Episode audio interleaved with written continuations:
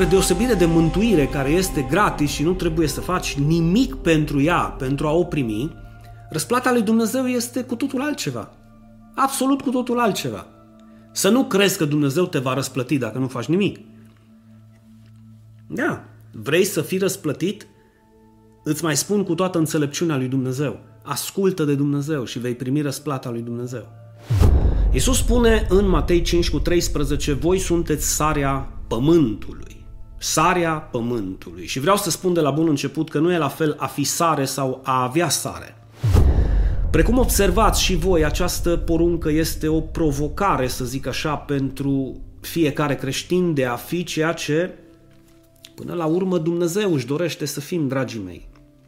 Și în afară de lumină și să fim ascultători, trebuie să înțelegem ce a vrut să zică Isus prin a fi sare pe acest pământ. Că doar Isus fiind adevărul a știut mai bine ca noi de ce ne cere acest lucru.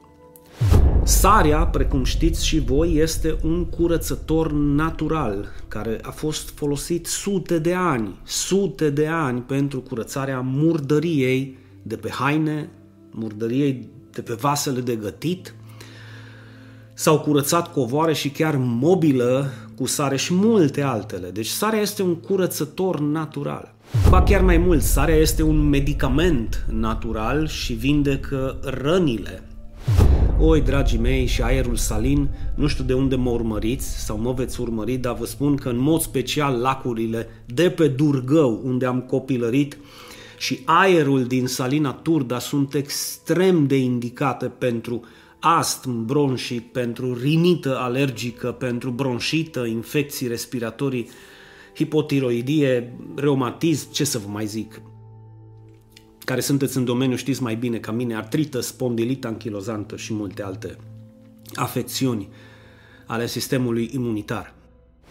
Uh, sarea vindecă rănile, deci am vorbit că sarea este un medicament natural, dar sarea vindecă rănile, chiar dacă la început știm bine că ustură, este un tratament natural vindecător. Oprește putrefacția și nu permite ca procesul de descompunere să continue, înlăturând astfel bacteriile care provoacă moartea. Dar sarea este și un bun conservant, după cum știți voi bucătăresele bune pe care le cunoaștem și le avem în jurul nostru. Sarea este un bun conservant, păstrează alimentele într-o stare de bine pentru ca acestea să poată să rămână sănătoase și bune de consumat pentru foarte mult timp.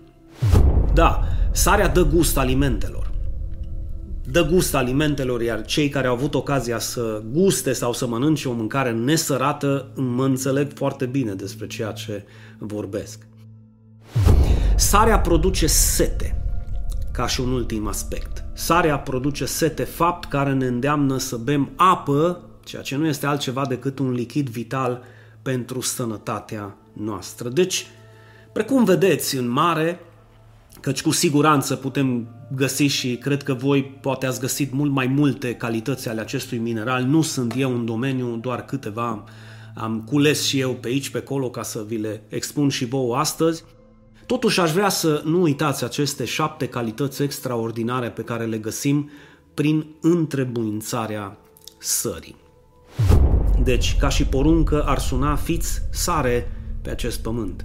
Iar noi trebuie să înțelegem ce a dorit să spună Mântuitorul nostru, ce a vrut să ne transmită Isus prin această poruncă de a fi sare pe acest pământ.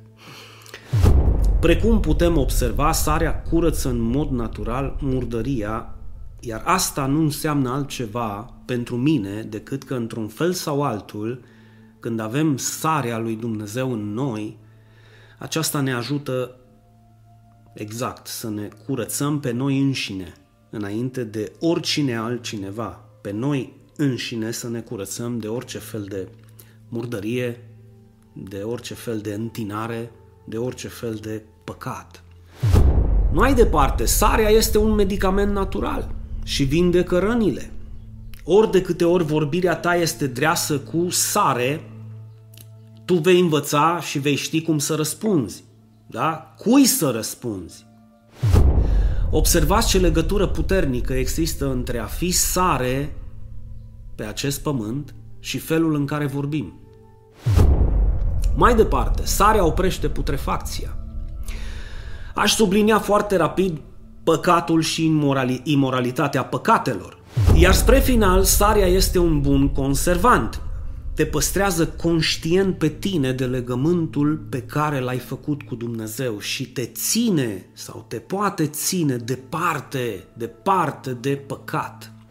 Mai este un aspect, da, ă, sarea dă gust alimentelor. Iar pentru a fi sare, trebuie să fii un bun exemplu de urmat. Dar înainte de importanța acestui aspect, aș dori să subliniez pericolul sării. Da, mă auzi foarte bine, pericolul sării. Abuzul acestuia. Sarea în abuz da, produce repudiere, produce lea. Dacă e neplăcut să mănânci uh, nesărat, permitem să-ți spun eu cum e să mănânci sărat cum au mâncat de fapt odată tilicarii de la Bumbești Jiu, lângă Petroșani, unde eram bucătar în armată, și am uitat pur și simplu, am uitat că am sărat iahnia de fasole și când ajutorul meu de bucătărie, un măcelar extraordinar pe nume Chubby, m-a întrebat Din ai sărat fasolea? pur și simplu am spus nu. I-am zis, dă să sune acolo din camera de măcelărie unde tranșa porcii, am zis, dă să sune ciobi și bagă sare, că știi că le place sărat. La care el a avut grijă să pună în cazanul care fierbea de zor atât fasolea cât și uh, ciolanele de porc, fierbeau de clocotea, nu știu dacă cunoașteți cazanele alea mari, mari. O pus prietenul nostru Ciobi patru polonice plus unu ca să aibă gust de sare, bineînțeles. A fost un dezastru de nedescris. Au mâncat porcii unor vecini de la unitate de la noi, de la Bumbejiu, fasole, câteva zile la rând, cred că și lor le-a venit acru păgât. În practica noastră de zi cu zi, e bine să dai uneori câte un citat biblic sau un sfat uh, din când în când celor care sunt în nevoi. Dar abuzul acestor lucruri, abuzul sării, îi poate împietri pe cei de afară și pot ajunge până acolo încât să nu-și mai dorească să mai audă de tine.